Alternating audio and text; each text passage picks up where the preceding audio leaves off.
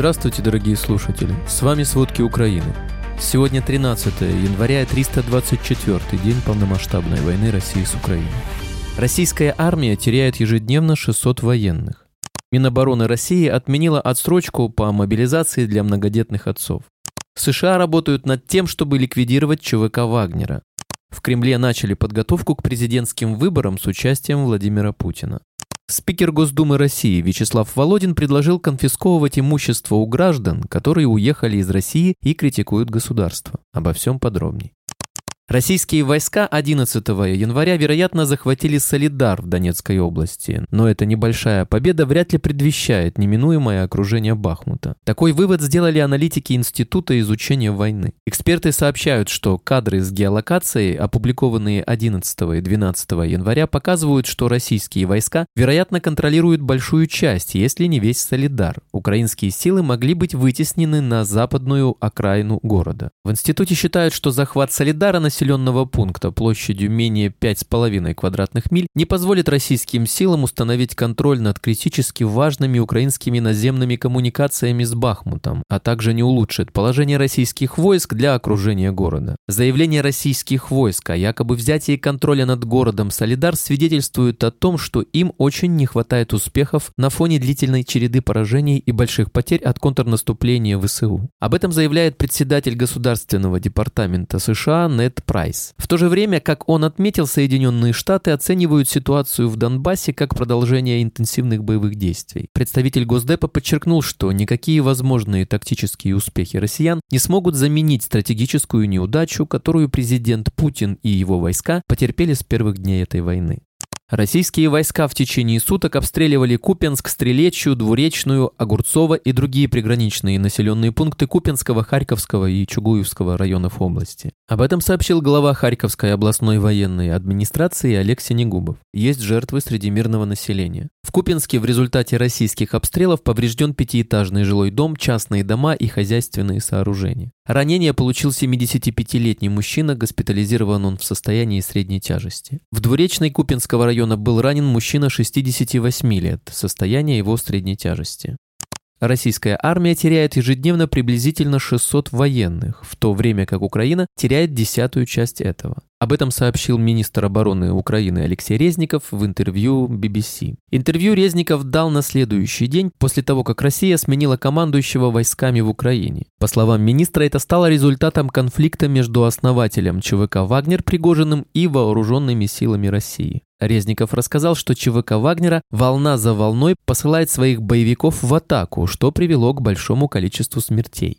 На временно оккупированных территориях Харьковской области фиксируют значительное увеличение количества российских военных. Об этом сообщил в Фейсбуке депутат Херсонского облсовета Сергей Хлань. По его словам, россияне изрыли окопами весь левый берег Херсонской области, а также наставили дополнительные блокпосты. За минувшие сутки российские войска 90 раз обстреляли территорию Херсона и области. Такое количество рекорд России с начала этого года.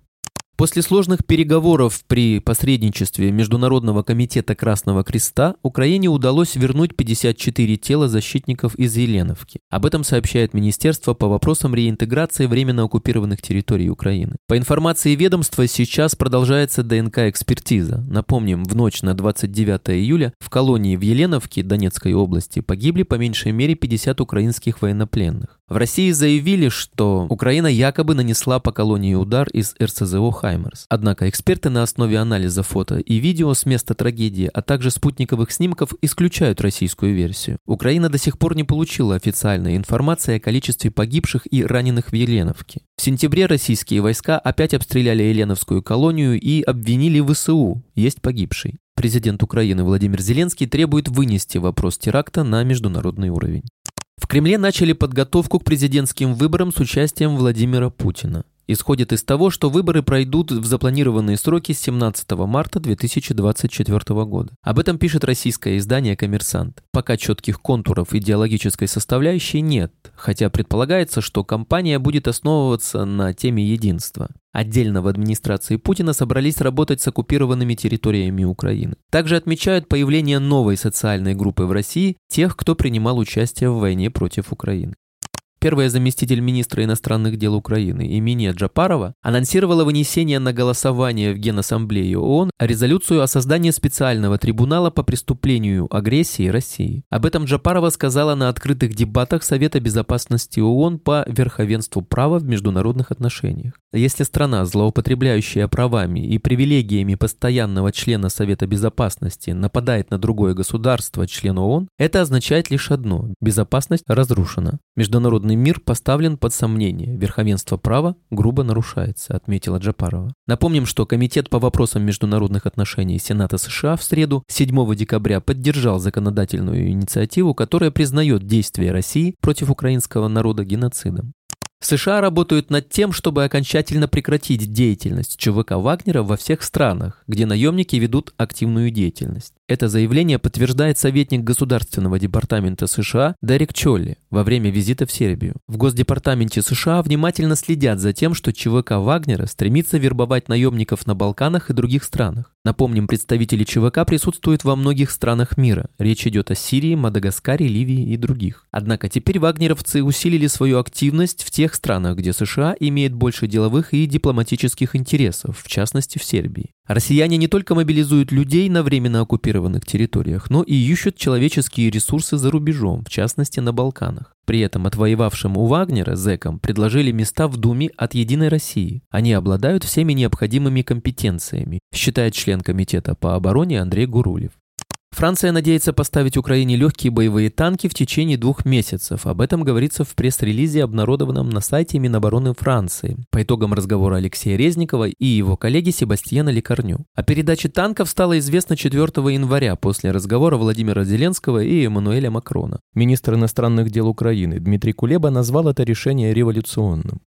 Власти Японии предоставили Украине 95 миллионов долларов помощи. Эти деньги потратят на восстановление критически важной инфраструктуры и укрепление гражданского общества. Об этом сообщает пресс-служба Министерства развития общин, территорий и инфраструктуры Украины. Ранее в Кабмине подсчитали, что международные партнеры предоставили Украине практически 1 триллион гривен в 2022 году.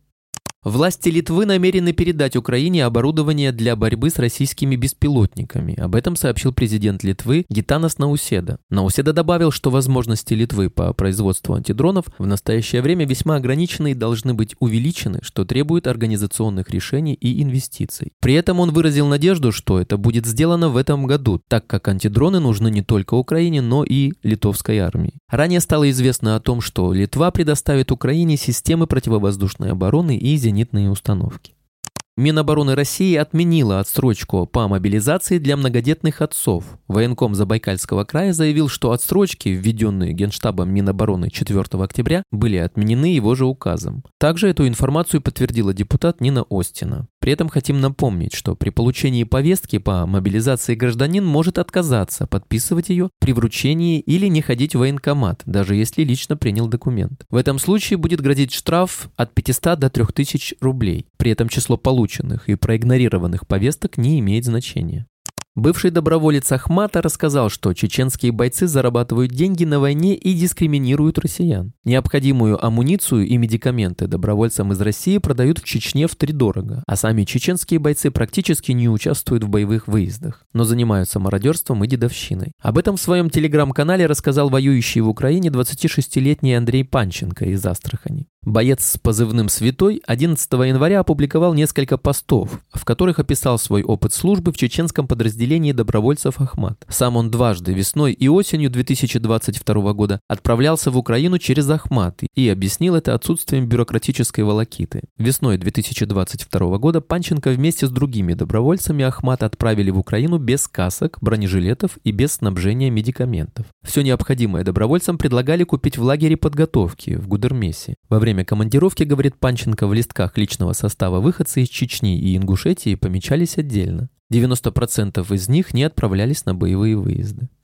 Спикер Госдумы России Вячеслав Володин предложил конфисковывать имущество у граждан, которые уехали из России и критикуют государство. Согласно законодательству России, Подобные заявления, ставящие под сомнение политику руководства, должны быть расценены как призывы к экстремизму, реабилитация нацизма или дискредитация вооруженных сил, считает политик. Однако, по мнению Володина, существующих мер реагирования недостаточно, и нужно дополнить УК пунктом о конфискации у таких граждан имущества в России, которого у них достаточно, чтобы возместить нанесенный ущерб. Похожая мера уже принята в Беларуси 16 января. Там вступит в силу закон об изъятии имущества, по которому власти смогут забирать деньги, недвижимость и акции за недружественные действия в отношении Беларуси. Что будет считаться таковыми, не прописано.